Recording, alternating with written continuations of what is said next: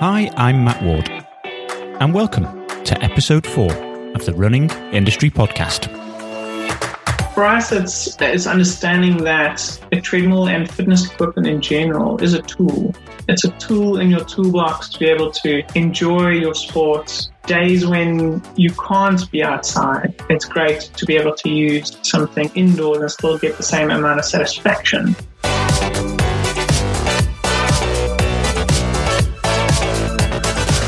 Yep, do not adjust your sets. You heard correct. Today we're talking about treadmills. You might think treadmills, treadmills, but actually, the treadmill is becoming more and more a tool of everyday runners and elite runners throughout the world.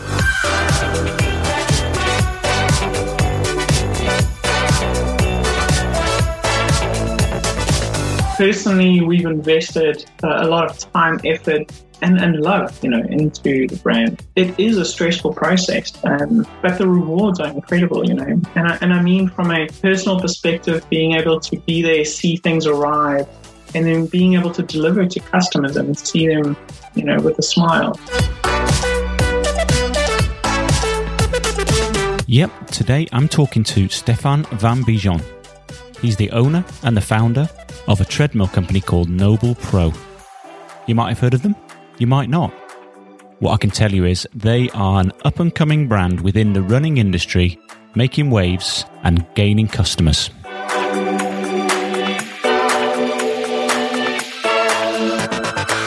So, if like me, you didn't know much about treadmills, keep listening for the next half an hour or so and get educated on tech in the running industry and treadmills and how they can transform your running. As ever, a massive, massive thank you to everybody who's been tuning in, listening to the episodes, rating and reviewing and subscribing. It means so much and helps us keep plugging away to produce some great podcasts with great guests. For now, though, on with today's show.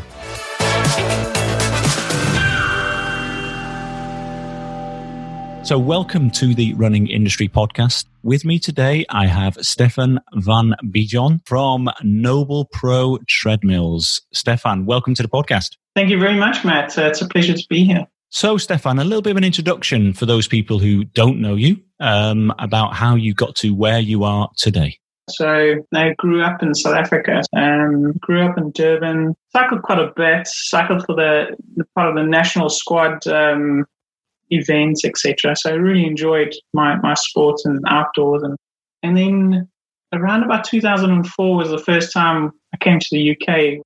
And then I fell in love with the country. So, but we're now based in Milton Keynes, and it's also where Noble Pro's headquarters is. Um, and I do like to do a number of five and, and 10K uh, park runs. It's been really good, um, especially during lockdown uh, to be able to, you know, really work through some some challenging times for for many people. It's always good to be uh, part of an industry where you actually have an interest and a passion, right?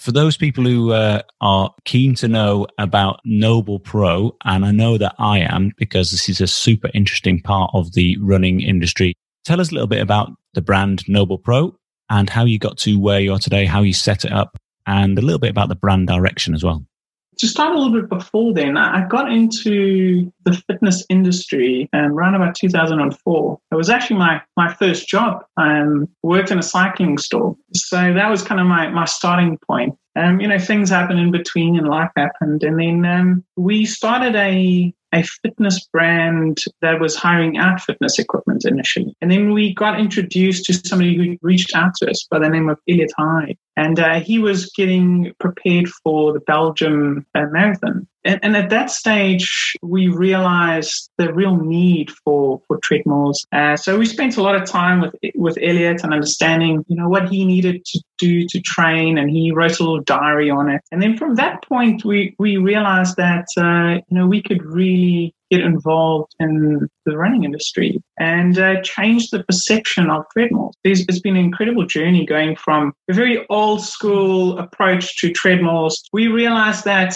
the traditional treadmill of just getting on and a lot of people describing it as a, as a dreadful experience. Uh, we wanted to change that. And uh, we decided to create a product that is runner focused. It really fitted into the market of all the amazing uh, software that's now available, be it some free, some on subscription, etc., like Zwift as an example. Us as a company, we are set up in the UK. We are based in the UK with a, with a small team. We also have some staff in, in Germany, mainly for software development. And we've got people in, in London. So we kind of spread over the UK and, and some in, in Germany. I'm interested in the process as to setting up something like that because it's technical, it's got a lot of components. You you wanted to create a runner focused brand. How do you go about that from the from the ground up? You know, when you go and look for manufacturers who can partner with out in, you know, your manufacturing areas around the world. Presuming there's a lot of kind of background work, leg work, research, etc., before you just kind of wade in on something like that. The first thing for me is that was in my advantage was uh, my my background's mechanical engineering, analytical analysis of the problem and understanding what people want was kind of core of the whole process for us. So the first point for us was just to see what we currently had. We originally sourced a number of treadmills from all over the world, Italy, from China, from America. That was a very important point for us is to understand if a runner wants a hard running surface or soft running surface. And we had a number of athletes providing that feedback for us, which was which was crucial. And so that was very important. And, and the, the difficult part from that point is to get the relevant partners. It's easy making something in, in your R&D center. And that's the easy part, I would say. The difficult part is to find the right people to get involved with. Uh, we found that partnering up with um, UK based logistics made a lot of sense, partnering up with a number of manufacturers in, in China. China, in that sense, um, helps us carry the savings and costs down to our customers, which is very key because there's no point in producing something people, people can't afford, you know? On and on that side, um, when you're doing, uh, you've done your research, you've looked at the market. You say that you want to take it on a, on a very much on a runner focused, not necessarily on that kind of fitness and gym side. Even though obviously that would be interesting to you, but when you're actually doing your research, do you go to people who are walking in and out of gyms? Do you go on Survey Monkey? Do you go to running races and ask runners what they think of treadmills? Was some of it anecdotal or was a lot of it kind of, let's say, insight and qualitative uh, market research based? That's a very good question, right? The first thing that we did was um, we had a, a cycle through of about 300 customers that we had a base set treadmill that we let them use, provided feedback on what they found was important, items that they didn't feel they needed, so items that they wanted in addition to. So that was in home. Uh, that was the first thing. The second thing was, you know, we got involved with a, a number of events. Um, National Running Show was one of them, and uh, that provided some good feedback from folks. So that was important rather than assuming. It's very important to understand who your market is um, and what they're looking for. And you'll find that what an engineer or thinks is important is not necessarily what's important to the end user. That's interesting from a standpoint of understanding your customers, which, uh, you know, is paramount, especially in this day and age when, you know, there's a huge amount of information out there and you can, you can go down presumably that kind of rabbit hole of analytics, figures, numbers, scalability, and look at that whole kind of scaling of a business side, not quite taking into account who are going to be the people who are buying the product and what they actually really want. And it sounds like you did a lot of work in that area. Did you go all the way up to that kind of very, very high intensity athlete and right the way to the other side of the spectrum where you've got, you know, almost couch to 5Ks? Um, I'll give you an example. So Paul Freary, as an example, he you know, he's been in the industry for, for many, many years. As an example from Paul, uh, when we first launched, uh, he said to us, "Hey, have you have you looked into um, integrating with Zwift?" And uh, we took that feedback from the likes of Paul and uh, made it compatible with Zwift, which has obviously today been a huge impact. And what we found was is when we spoke to people that are in the in the industry and runners and that are coaches, that makes a huge difference to understand the range of people that would potentially use the machine. What we found is, is that if you design the running gear for an elite athlete, that it's an excellent base for somebody doing five and 10 Ks. And then at the same point, you have like an Adam Holland that does ultra marathons. And that created a, a very good basis for us that doesn't matter where you are in the field of running, that the, that the machine has been tested has been uh, designed to exceed expectations talking about, you know, Adam Tango Holland, who, um, for those people who don't know, he ran from Land's End to John O'Groat. He's got a number of Guinness records. Very interesting character. From what I can see, never seems to stop running. And you've got the likes of Russell Bentley, winner of Snowdonia Marathon a number of occasions. Very, very high intensity. These guys must be really, really important to you.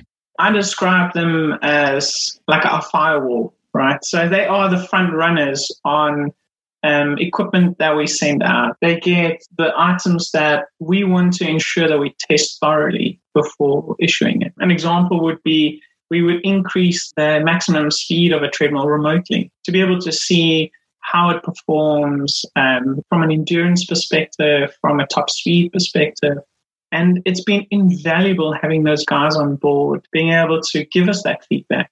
You know, like Russell, as an example, he highlighted that as part of our Noble Pro app, he would like to have synced with Training Peaks as an example. Now, that type of feedback is worth gold for us. Now, that means that that feedback will trickle down to you know, the average user, the person that does the 5K or the 10K. And same as James Thie, you know, it's really inspiring to be able to put them on YouTube and follow some of these sessions. Yeah, I've seen James do some um, beast sessions over uh, lockdown as well. So it's a kind of, he definitely leaves nothing on the treadmill.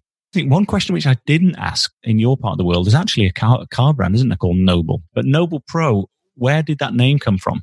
Um, Noble is, is a British company, as you alluded to, that makes cars. And the interesting thing is the Noble brand used to make cars in South Africa one day I was in the tube and uh, in London, busy traveling around, you know, trying to think of a name for this company. And I just thought it's a very suiting name, Noble. And uh, so we decided to dub it Noble Pro. Obviously, I understand that you know you're a private company and so forth, but in terms of growth from when you started into where you are now, and maybe a little bit about the tentacles of the brand, how far around the world you reach right now in terms of the uh, the Noble products. Noble Pro per se as a treadmill brand is currently UK based and UK centric. Um, we started off from our own back, so quite small, you know, team of two or three folks designing, um, implementing, and getting all the relative suppliers on board.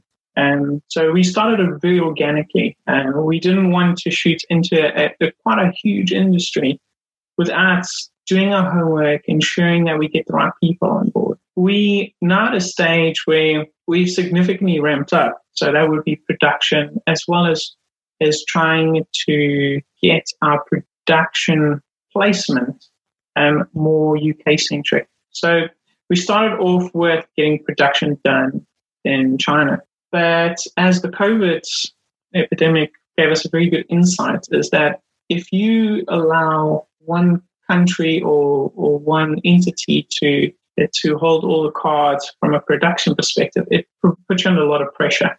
Now, the next aim for us is, is to increase our, uh, our reach into Europe, which has its own challenges, and we're very excited about it. The first will probably be Germany, and then the next one would be uh, in America, which is very exciting.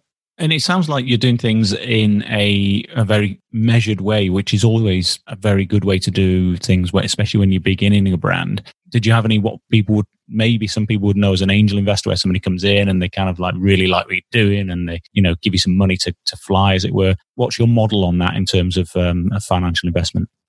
From a financial perspective, we've had an angel investor um, obviously investing in the company and what that does is it provides you some wisdom and some resources. And what I mean by that, an angel investor would not just provide money; they would also provide you with skill sets. And for us, that was that was crucial to be able to grow our brand and being able to have a, a, a bigger reach and make sure that our structure is correct. And the, the next phase for us is is to get a larger investment to essentially take us to the next level. So it, for for a any product producing company, the initial investment is quite large when it comes to getting your production line up and running, and then spending significant amount of capital producing items. And uh, it's crucial to get the right people involved and on board when doing those financial investments. It's been a very good environment for us to be able to to grow and uh, look into the future. You know. And and that's obviously incredibly important, isn't it, for um, a company, you know, where when you're talking about products that are premium products, equally the, the manufacturing costs are also quite considerable. Do you have late night sweats on things like that, um, Stefan? You know, when you're thinking, oh my goodness, we've just put an order into China to manufacture, you know, half a million pounds worth of treadmills? So that, that's a very good question. And I think anybody who's undertaken a challenge like this definitely have cold sweats as a result. Personally, we've invested a lot of time, effort, and, and love, you know, into the brand. And it's very difficult to grow and to establish yourself. So placing large quantities of of money on the table to be able to do these things, it is a stressful process. Um, but the rewards are incredible, you know. And I, and I mean, from a personal perspective, being able to be there, see things arrive, and then being able to deliver to customers and see them, you know, with a smile. You're listening to the Running Industry Podcast with today's guest, Stefan Van Bijon from Noble Pro Treadmills. If you want to support the podcast, you can head over to our Patreon page and pledge some support, which would be fantastic. You can also find out a lot more about the podcast via our website, runningindustrypodcast.com you can follow us on social media at Run Industry. And of course, subscribe wherever you get your podcasts. So, Stefan, COVID 19. The running industry has been hit seriously hard, as you would expect. Almost every industry within the sporting sector has, whether you're large or small, local, multinational. How's the virus kind of affected the way you do things over the last six months, how you operate, and presumably how you get the product into the UK and kind of get them out to the customers? So COVID nineteen has been a very interesting time for for the industry uh, as well as for us as a brand. So we've had multiple challenges um, associated with the virus, be it logistical, etc. And then there's been some very exciting developments. One of the examples was the view of using a treadmill for training. For many, many years, people dreaded using a treadmill. And uh, thank goodness our market placement and, and product really ticked all the boxes to be able to start changing people's perception of the treadmill. And uh, one of the things that, that really started picking up was Zwift for running.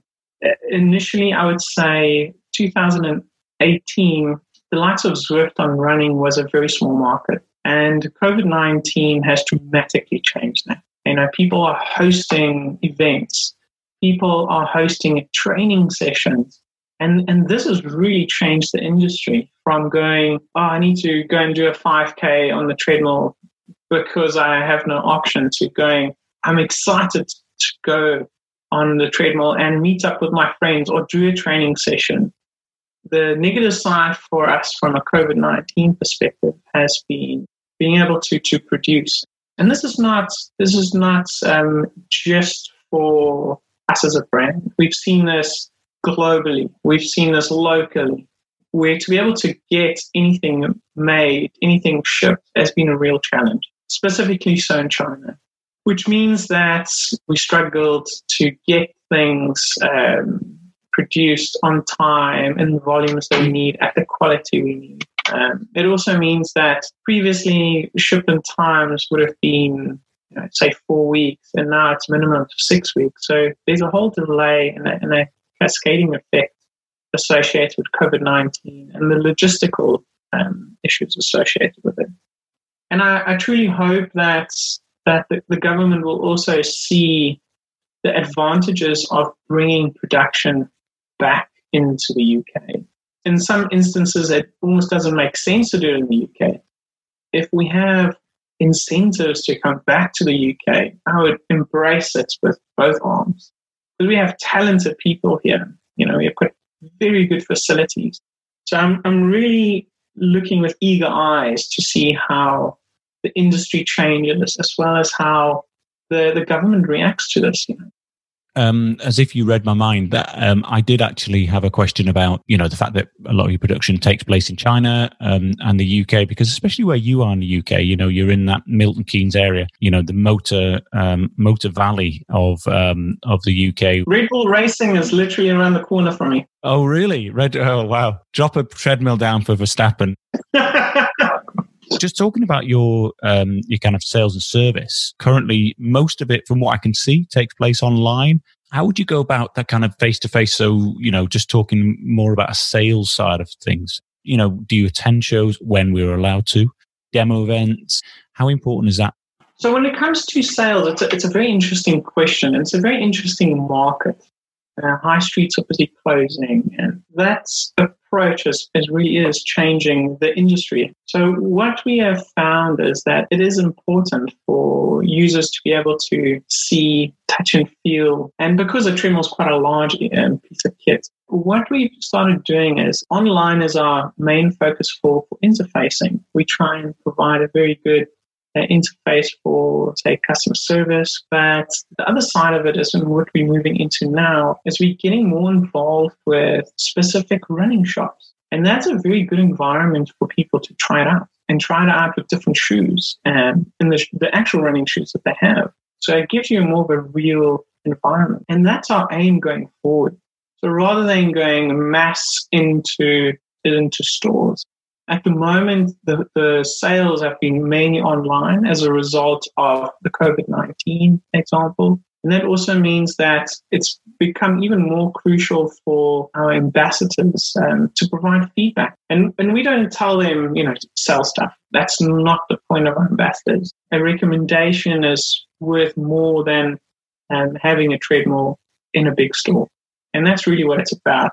And there's nothing like kind of using something, is it? It's like, you know, test, for instance, test driving. So if you're going to, if somebody's testing out shoes and that treadmill happens to say Noble Pro that's in the shop, you know, uh, I can see you at club nights and demo days in certain areas with the various running clubs and so on. I can see a big scope for that use of the product. And that's why it is so exciting to me. And, and I would have thought a lot of people in the industry as to how much opportunity there is with something like um, the Noble Pro brand.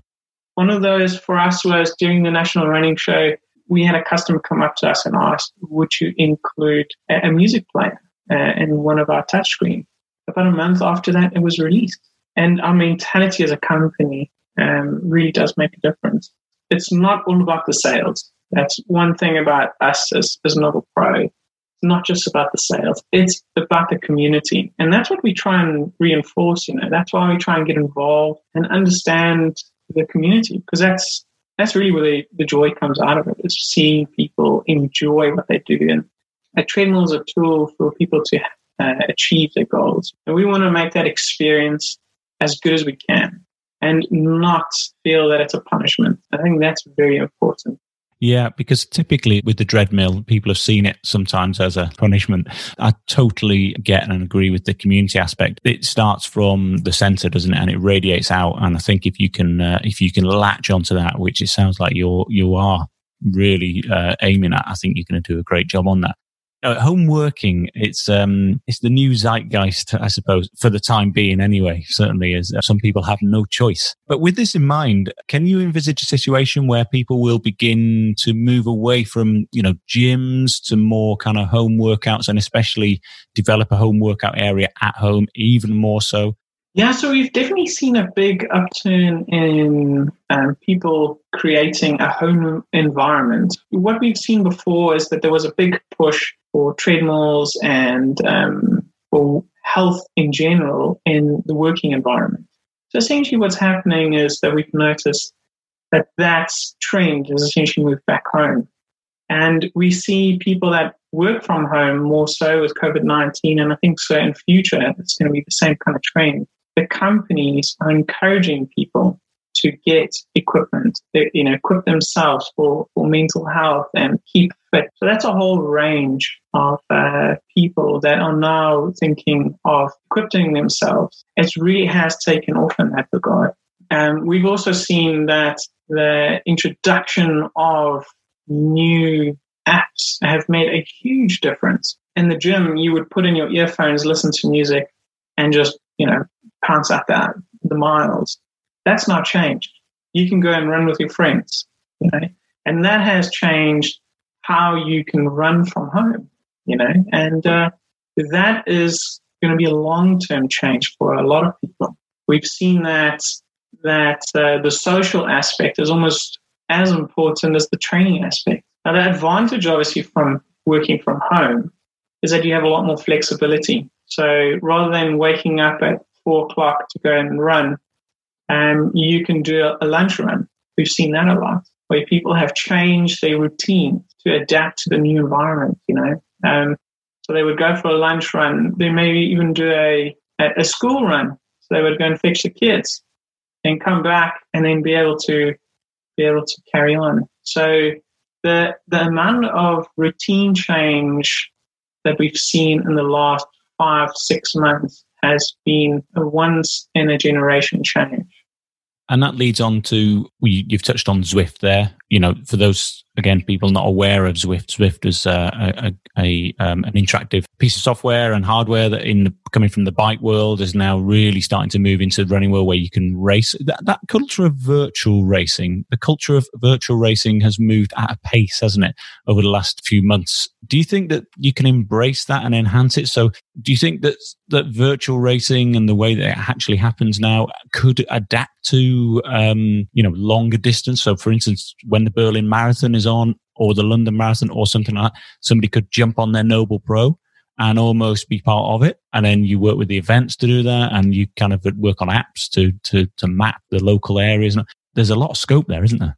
I think it's incredible to be able to get involved in that. Let's say Berlin Marathon was cancelled for whatever reason. Could the Berlin Marathon event organizers host it virtually? I think that's a great, great opportunity, both for them, their sponsors, and everybody involved in between, um, including the runners. I think it's crucial that people do get on board with it, be it the, the customers, be it the event organizers. Um, and I think the COVID 19 setup has really accelerated that mindset, uh, which is the most important thing to change. Um, because if you don't just stick to the same thing over and over, you, you know, will never change. Where in this case, you're forced to change. And uh, sometimes that's a good thing, you know with the way that technology and social media in running is happening as well. Um, that's not to say that we're forgetting about the outdoors and the wonderful um, um, opportunities for people to actually go out and run in the real world. We're not trying to uh, completely convert everyone into this kind of this virtual world. Um, just to round up, I suppose, you know, how do you see the next two to three years for the Noble Pro brand? Where do you see all of your hard work kind of ending up longer term?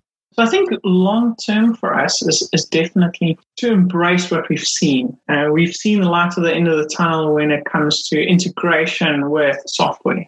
And the one advantage that we have is that we do remote uh, updates for our treadmills. So that means that we can have a, a treadmill with a certain function being launched today and you might have it for five years. And you know tomorrow you get an update and then uh, all the new software is on it. So that kind of thinking makes a big difference. For us i didn't want us to be a traditional fitness company where we just focus on the on the products as a piece of hardware. You need to think in today's world to be able to compete and to be able to meet people's needs. So for me, for the next two to three years, I think there will be some huge changes when it comes to interactive um, customer experiences, be it virtual reality, be it interface with the likes of Zwift as they build. And uh, we'll see some incredible features come out. As an example, um, Zwift at the moment, there's a lot of inter- interaction with reading data So at the moment, they would tell you your speed and heart rate, etc. But I envision going forward, especially if we get into um, more competitive side, uh, you do hilly event like Snowdonia and marathon, is that you need to have the treadmill be interactive, so incline adjustments. Um, so that would be a, a big, a big focus point for us, and I think for the industry in, in general. I think that you know what you've actually produced and what you you're envisaging there is something it's fresh certainly, and that's what um, a lot of runners are looking for, I suppose, these days. And uh, and it, it's a complimentary, isn't it? it? You know, as a, as a runner, you don't necessarily want to change your whole attitude to the way that you enjoy and go out and get fresh air and enjoy your running we all go out there and we just love running. And I think if you can complement it with something, you know, a really interactive experience that actually is enjoyable and you're not just staring at a brick wall going through the paces, I think it's only going to be an, an, enhancement to the way that um, people enjoy their running. And hopefully Noble Pro is going to be leading the vanguard and, uh, and pushing the way forward.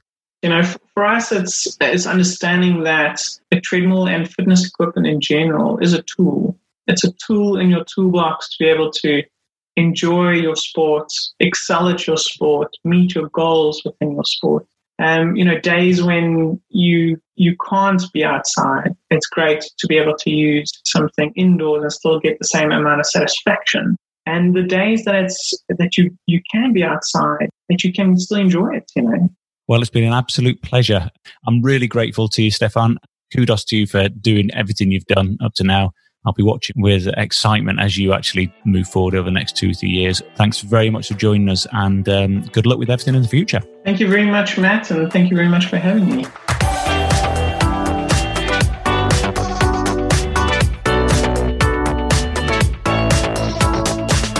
Well, they say that every day is a school day. And I don't know about you, I've certainly been schooled in treadmills. And it's opened my eyes as to the scope and the possibilities of the humble treadmill.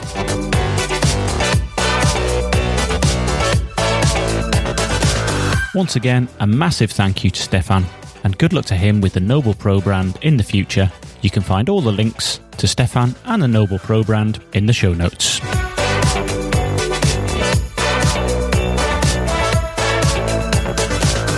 So that's it for episode four.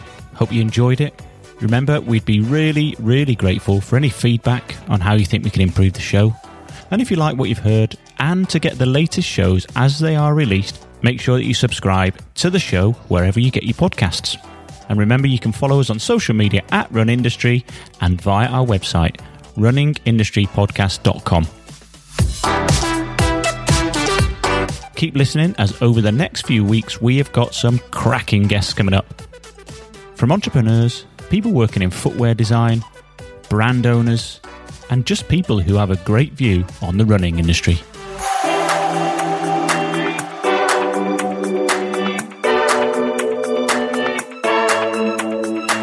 I'm Matt Ward, and the Running Industry Podcast is an Amplify production. Thanks for listening. Goodbye.